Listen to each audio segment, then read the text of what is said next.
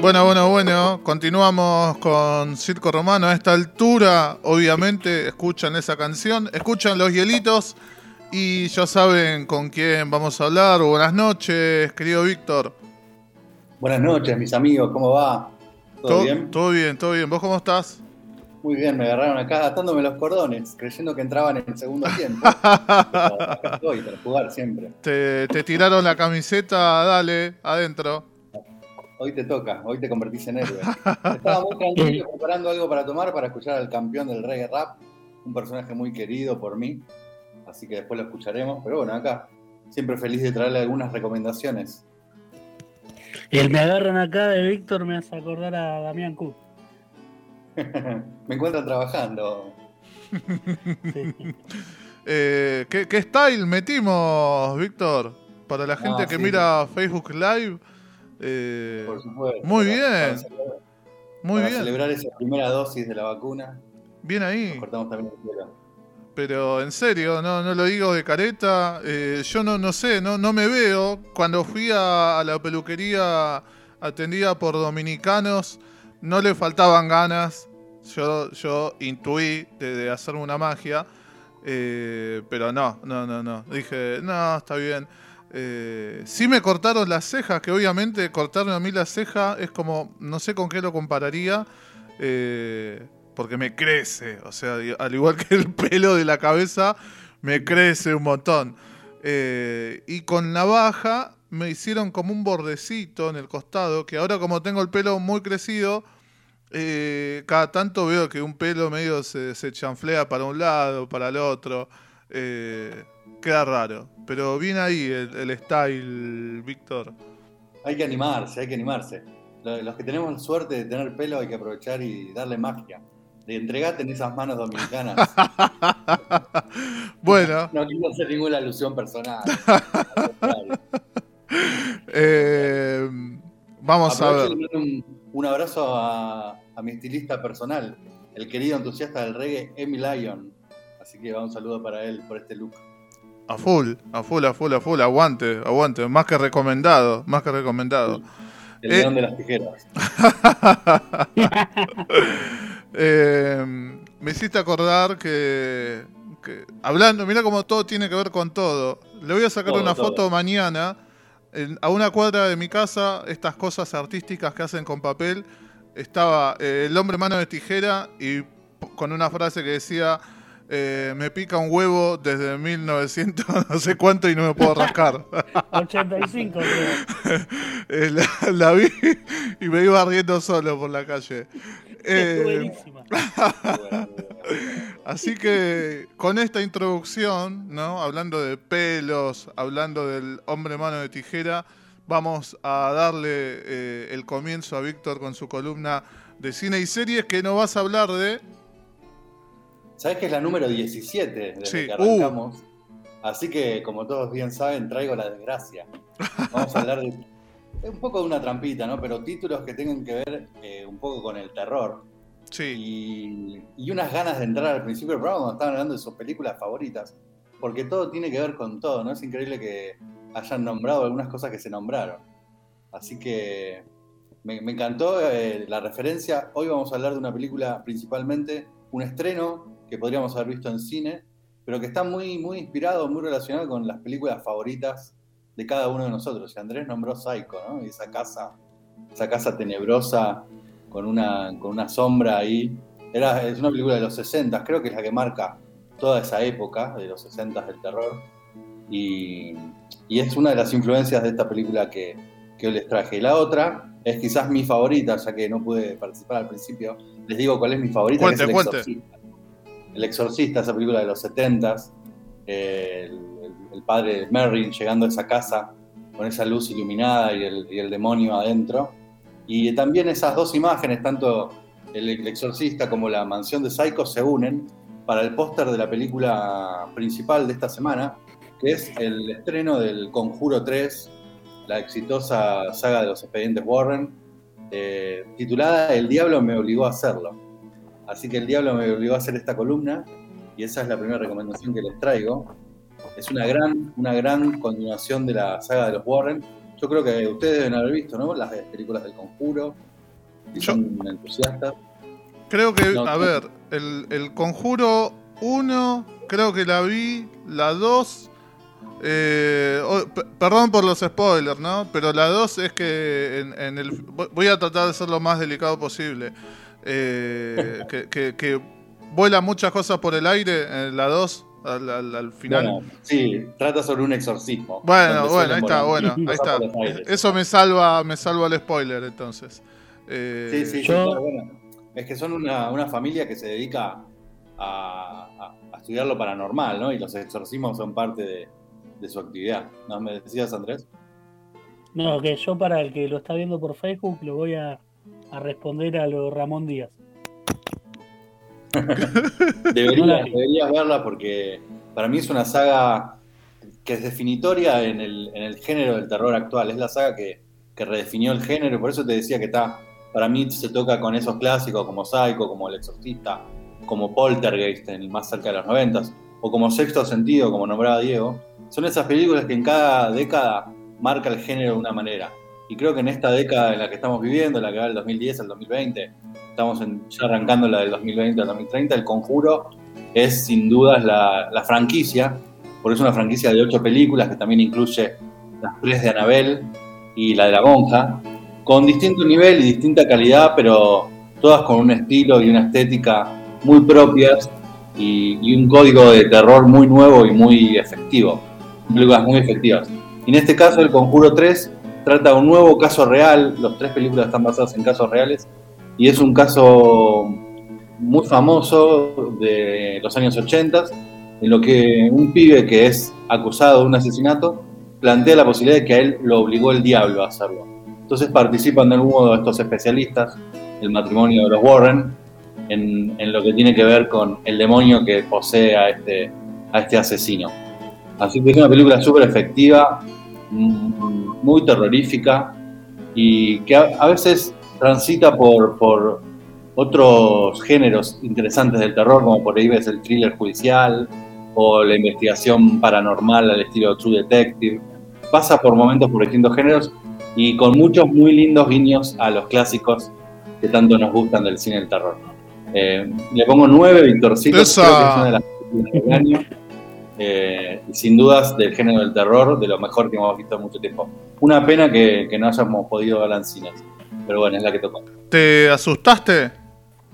Sí, por supuesto, en muchos momentos, sí, sí, sí. Tiene eh, muy buenos. ¿Nivel de volumen lo, en un nivel normal o lo subiste como para, bueno, tengo ganas de asustarme? Como para, si nos pusiéramos específicos... Eh, esta saga le debe todo a su creador, que es James Wan, que es el, un japonesito muy simpático que, por ejemplo, creó la película Saw y toda la, la, la saga de Saw. Eh, luego revolucionó todo con El Conjuro y, y dirigió otras películas. También estuvo Rápido y Furioso, hizo un poco de todo. Pero cuando llegó al Conjuro, como que le imprimió una nueva, una nueva dinámica al susto. Y sus películas del Conjuro tienen un terror, un, un toque más como rebuscado, con un poco más de profundidad estética. Y por otro lado, él tiene otra saga que es la de Insidious, que ahí sí son más sustos de los específicos, de los saltos, de que se abre una puerta, que aparece algo. Esta es un poquito más rebuscada, es un poquito más profunda, a pesar de que tiene algunos momentos, sobre todo lo relacionado con el exorcismo, que es el inicio de la película, que son tremendos. Linda para ver de bien de noche. Bien, bien, bien. Anotamos, sumamos ahí a, a la lista de anotaciones para ver.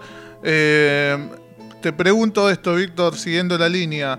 Nombraste Annabelle, La Monja, eh, El Conjuro. Es una pregunta quizás media, media boluda, pero ¿cómo, cómo es el orden? De, de, de, ¿Te lo sabés más o menos? El, el orden en el que salieron no es el mismo que el orden en el que suceden. Ah. Eh, históricamente la, la Monja es muy anterior, a pesar de que era una de las últimas. Eh, creo que en el sentido cronológico como se estrenaron, todo arrancó con El Conjuro, después Annabelle, luego El Conjuro dos, Annabelle dos, La Monja, Annabelle tres y ahora El Conjuro tres. Pero en realidad son eh, historias que tranquilamente se pueden ver por, por separado. Por separado. Hmm. Eh, lo interesante quizás es conocer un poco de diferentes costados la familia que, que es la familia protagonista, que es estos, tanto esta mujer que tiene percepción de los espíritus, como su marido parapsicólogo, juntos crean este equipo que es la base de, de la saga, que no es el matrimonio Warren, y por eso esta saga también es conocida como la saga de los expedientes Warren. Eh, pregunta, ¿en qué conjuro es que aparece Annabelle? Eh, en, aparece como... Sí, como, como objeto aparece. Como un objeto en el sí. museo de los, los Warren, en la, en la primera película. Ah. Ellos tienen un museo muy famoso, son personajes reales que existieron, y de hecho en la película inicial aparece en, sentada por ahí la señora Warren real. Eh, son personajes reales y este museo existe. Y la muñeca Annabelle también existe en la realidad. Esta se puede visitar en el museo, oh. que queda ahí en el Midwest americano. Pero bueno, hay que tener ganas de meterse. Sí, coincido, coincido. Eh, bueno, ir. esa esa es la primera eh, recomendación, Víctor. Sí, El Conjuro tres, el diablo me obligó a hacerlo. Y si el diablo me obligó a hacer eh, esta columna, el Dios me obligó a incluir la siguiente película, que también es de género del terror, pero es una de esas pequeñas joyitas que si no te las marca un amigo o no te la recomienda alguien, no llegas nunca, porque es una película que pasó casi desapercibida. Eh, se llama Seance o Seance. Eh, y es esa ¿Como el de la basura? Que... ¿Cómo? No, no, no. Este, este es el, el Seance. Ah, sí, parecido, parecido. Es, eh, es una palabra que... creo que es francesa, que significa la sesión de espiritismo, digamos. Es como en esas mesas donde se juntaban las señoras a hablar con los espíritus. Eso es Seance. Y en realidad es una historia muy pequeña, que es de esas películas que no son lo que parecen. No sé si vieron, por ejemplo, en Netflix eh, The Guest, eh, que es la película anterior de este director, eh, mm, que trataba que no. sobre un trataba sobre un soldado que, que volvía de la guerra e iba a visitar a la madre de un compañero que había fallecido, y tratando de mostrarse empático y cercano, después terminaba haciendo algo muy, muy diferente. Bueno, esta nueva película también tiene esa dinámica. Eh, aparece, o, o en un principio parece ser esas películas de, de secundaria o de instituto donde hay una presencia maligna y por las noches las estudiantas en los pasillos ven fantasmas. Y eso después con el tiempo va cambiando, la historia pega un giro y el género cambia, y una vez más este director nos da un golpe de efecto en el final de sus películas que la termina convirtiendo en, en algo destacable. O sea, en un año donde es difícil encontrar películas que se destaquen por todo el resto, esta Seance creo que da el golpe de gracia. Es una película muy pequeña pero con grandes momentos. Como siempre es difícil de encontrar este tipo de películas, así que en la página de Circo Romano dejé el link para que puedan encontrarla y disfrutarla, esta película chiquitita del director Simon Barrett. La verdad que ni, ni de nombre, no, nada. Algunos sabios cinéfilos que, que tienen podcast del, del género la han sabido destacar. Se ve que es un título que, que podés llegar de casualidad y la, la sorpresa es tanta que terminás poniéndola muy positivamente en tu tabla personal. Bien, bien. Subamos esa también a, a las recomendaciones, y hay más, Víctor. Sí, les traje una serie. Acá hay un poco un, un jueguito con esto del terror, porque no es una serie de terror, sino que es una, una de esas clásicas series un poco adolescentes, de un pueblo pequeño, donde a los diferentes personajes les van pasando cosas. Una especie de Stranger Things, pero todo gira eh, alrededor de un juego que, es, que juegan en este pueblo, que se llama el juego de Panic, en el que los egresados de, de, de quinto año de cada, de cada año de la escuela se van sometiendo a diferentes pruebas que testean el miedo de cada uno, ¿no? Los, los van sometiendo a, a algunos juegos malignos en los que explotan el temor personal de cada uno de los participantes. Y el que sobrevive al final de todos estos juegos se lleva un premio que a la, a la larga es siempre la excusa de estos adolescentes que tratan de escaparse de este pueblo, que, en el que no hay nada, que tiene una vida muy, muy mundana, y que aún no quieren escaparse a través de estos juegos del pánico.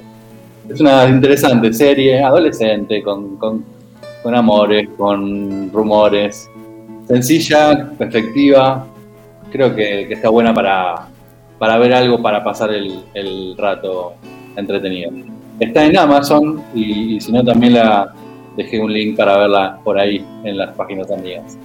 Y se llama... Panic. Panic. Claro.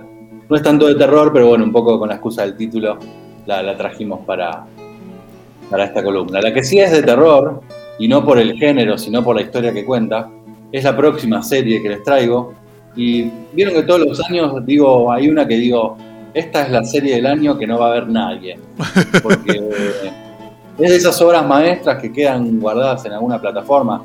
Generalmente son las, las menos conocidas y que por su calidad estética, por su narrativa, por su historia, se destacan.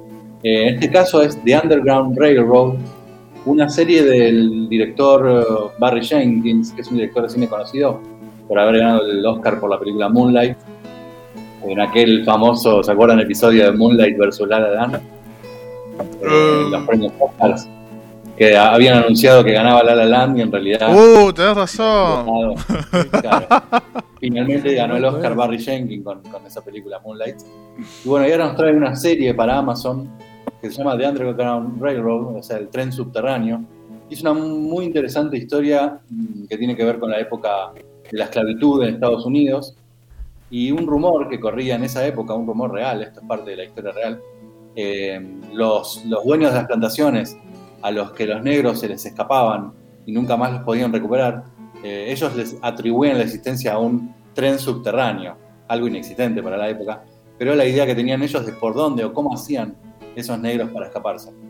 Y en la realidad lo que era esta, este Underground Railroad, este tren subterráneo, era una red de personas que de buen corazón que iban ayudando a estos negros de pueblo en pueblo, que se iban escapando de los estados esclavistas hacia el norte, hacia los estados libres o hacia Canadá. Y en esta serie Barry Jenkins, que tiene una mano estética increíble, toda la, todos sus planos son hermosos y perfectos, cuenta una historia durísima, muy, muy, muy terrorífica por lo, por lo que sucede, y es el escape de una de estas esclavas, una joven Cora, que se escapa a través de un tren, que en este caso de la serie es un tren real, subterráneo, con cierto toque de magia, ¿no? Con un poco de surrealismo mágico. Barry Jenkins nos regala un tren verdadero en el que esta Cora se puede ir escapando a través de los diferentes estados. Y cada uno de esos estados es un capítulo, es una estética, también es un género, y la serie va transitando por, como por diferentes discursos o diferentes formas de narrar la historia, una de las partes más oscuras de la historia norteamericana y que poco se revisita. Así que me parece un producto ineludible, espectacular, a la vez que es muy duro de ver, hay que estar preparado, tampoco se puede maratonear, es una serie para ir disfrutando de algún modo, entre comillas, muy de a poquito. Es The Underground Railroad y está también en Amazon o también por ahí. Eh, qué calidad de, de imagen que, que se puede apreciar y qué producción, Víctor. Es increíble, es increíble.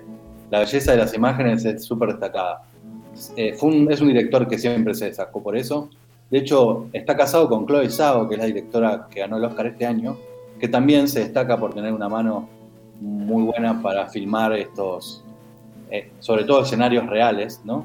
Estos, los diferentes estados van teniendo diferentes colores a la, al ojo del, del televidente. La verdad que es espectacular esta serie. También tiene un gran elenco y bueno, la historia de per se es tan, es tan dura eh, como necesaria de ver. Es una serie de una temporada, eh, son de varias. Sí, es una miniserie autoconclusiva miniserie. de, creo que son ocho capítulos. Eh, ocho capítulos largos, de una hora, al estilo clásico. Eh, con, con diferentes registros, eso es interesante. Hay capítulos con, con diferentes registros, con diferentes tonos. Hay capítulos más largos y algunos capítulos cortos. Eh, la verdad que es muy interesante producto. Probablemente no la vea nadie, pero seguro merece estar en el ranking de lo mejor del año, sin dudarlo. Vamos a alzar la bandera de, de esta serie en, en circo. Denle una oportunidad con paciencia y con el corazón dispuesto a ver una historia dura, pero real, ¿no? Es increíble los paralelismos con la actualidad. Aprovecho acá, bueno, nos está escuchando María Carolina, obviamente, que dice los metrosexuales de circo, ahí haciendo eh, hincapié en nuestro comienzo, que hablamos con haciendo referencia a los cortes de pelo. Y también tenemos un, una, un mensaje de Vivi que dice, gracias por la recomendación, me encantan las de terror. Así que yo sabía, es un género, ¿no, Víctor? Que, que, que interesa mucho y, y que hay poco. No te creas, no te ¿No? creas. ¿Vos hay, que hay, mucho? Saber, hay que saber, saber separar la paja del trigo. Se produce bastante terror, hay mucho malo, muy malo, pero... Sí, muy mal, hay que muy que mal terror. Mal. Me tocó ver el, el domingo. La peli Secreto Oscuro, horrible. Ah, bueno. Es que cuando hay esos títulos que... Sí. Muerte mortal... Viste cuando, cuando pones el, el catálogo de la N y decís, a ver, uh, no, número dos en Argentina. Bueno, vamos a ver qué onda el número dos. Y vos decís, ah, dale, ¿en serio?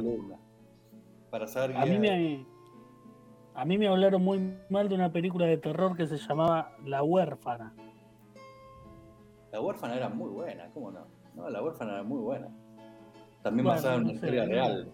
Ese es un personaje lindo para un expediente Birman. Esa es la de la mina que es mayor, pero aparenta menor, ¿no?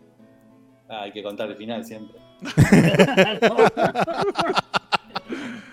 esta, esta parte no la vamos a subir a las redes.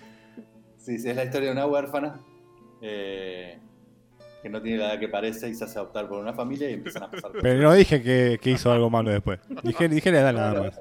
Una cosita hizo. Una cosita hizo. Contala toda. Es, una, es un personaje real, hoy, hoy tiene como cuarenta años. Eh, este, muy interesante la historia de esa mujer. Eh, bueno, y la, justo que me nombrabas a María Carolina, la última recomendación que traje sí. era especialmente para ella, porque es una película nueva de Disney, yo sé que es muy entusiasta, y es otra vez, eh, Disney últimamente, bueno, no, en general el cine nos está regalando películas sobre villanos. Tuvimos en su momento la de Maléfica, tuvimos... el año pasado la del Joker con, con, con D C, y ahora llega la historia de Cruella de Vil, que la verdad que es una película que no tenía ni, ni siquiera la tenía en el radar, no tenía nada de fe. Se estrenó, es un, un estreno que Disney está haciendo de forma paga, pero bueno, si la quieren encontrar por ahí, con voluntad se encuentra. Afiches por eh, todos la, lados ahí. Afiches por todos lados, sí, sí. Es, eh, es, un, es el lanzamiento de Disney de, esta, de este mes. Eh, es una película bastante interesante, obviamente dirigida a un público más menudo, pero que es súper disfrutable para los más grandes por el eh, por lo bien hecha que está, y sobre todo por la grata presencia de, mucha, de muchos clásicos del rock, eh, y quizás específicamente del punk de los setentas, porque la película sucede en esa época y bueno, suenan algunos temas muy buenos relacionados con la película, especialmente un gran momento que hay con esa canción de la iguana, Iggy Pop and the Stooges, cuando cantan I Wanna Be Your Dog, ¿no? Justamente con Cruella, que es tan afecta a los perros. Y es bueno, es la historia de origen de esta villana, la famosa villana de la, esa película animada de nuestra época, La Noche de las Narices Frías, como se conocía acá, con ciento uno dálmatas. Y bueno, un poco la, la historia de origen de esa villana, compuesta por Emma Stone, la divinísima Emma Stone, que cada vez que aparece en pantalla es imposible no quedarse enamorado de ella. Eh, desde lo afectivo lo, lo digo, ¿no? Es, es un, un personaje súper entrañable y, bueno, encarna a esta Cruella que cuenta un poco el, el, la historia de cómo llegó a ser tan villana.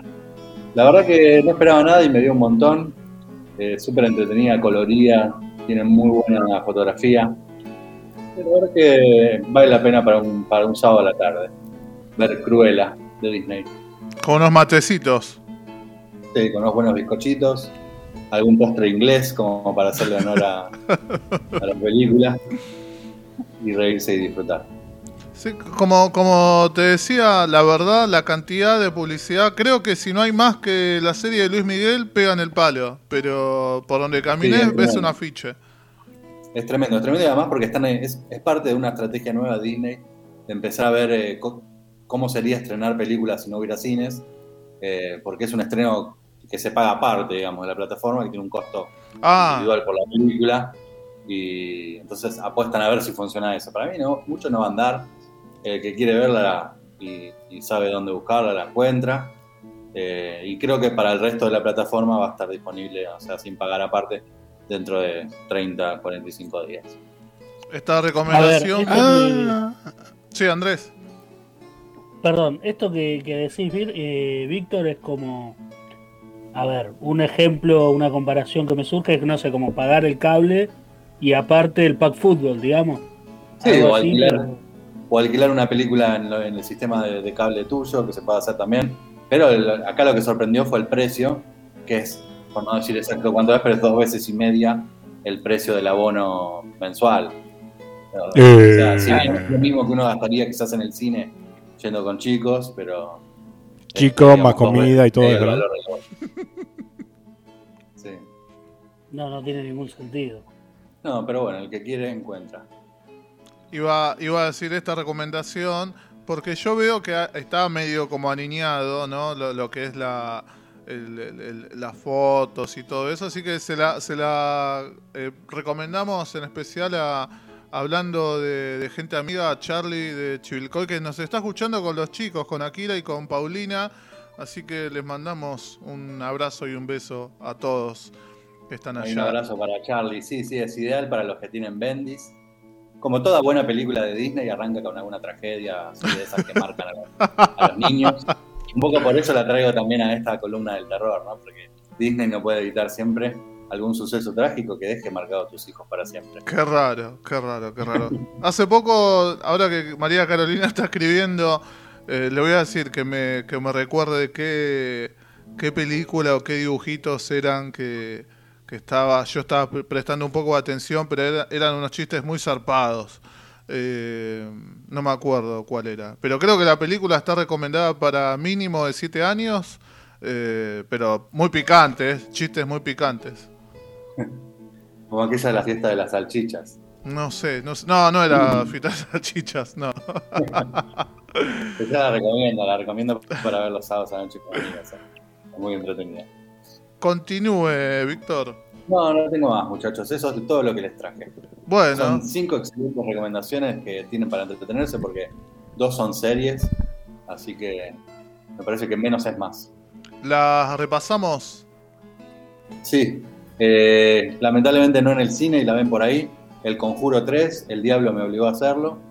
Tenemos, encontrando por, la, por ahí también en las páginas amigas, la película de terror Seance. Eh, los que tienen Amazon, si no, lo buscan por ahí. Una serie medio adolescente con sustos, Panic.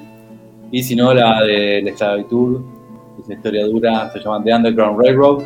Y finalmente, para los que tengan ganas de ver Cruella, la encuentran por ahí en la esquina de Vero y Torrent. Muchas gracias, Víctor, por, por todas estas recomendaciones. Alta, alta calidad. Un placer. Como siempre, encuentran la notita con todos las, los links y la, la sinopsis en la página doble u doble u doble u punto circo romano punto com punto a r.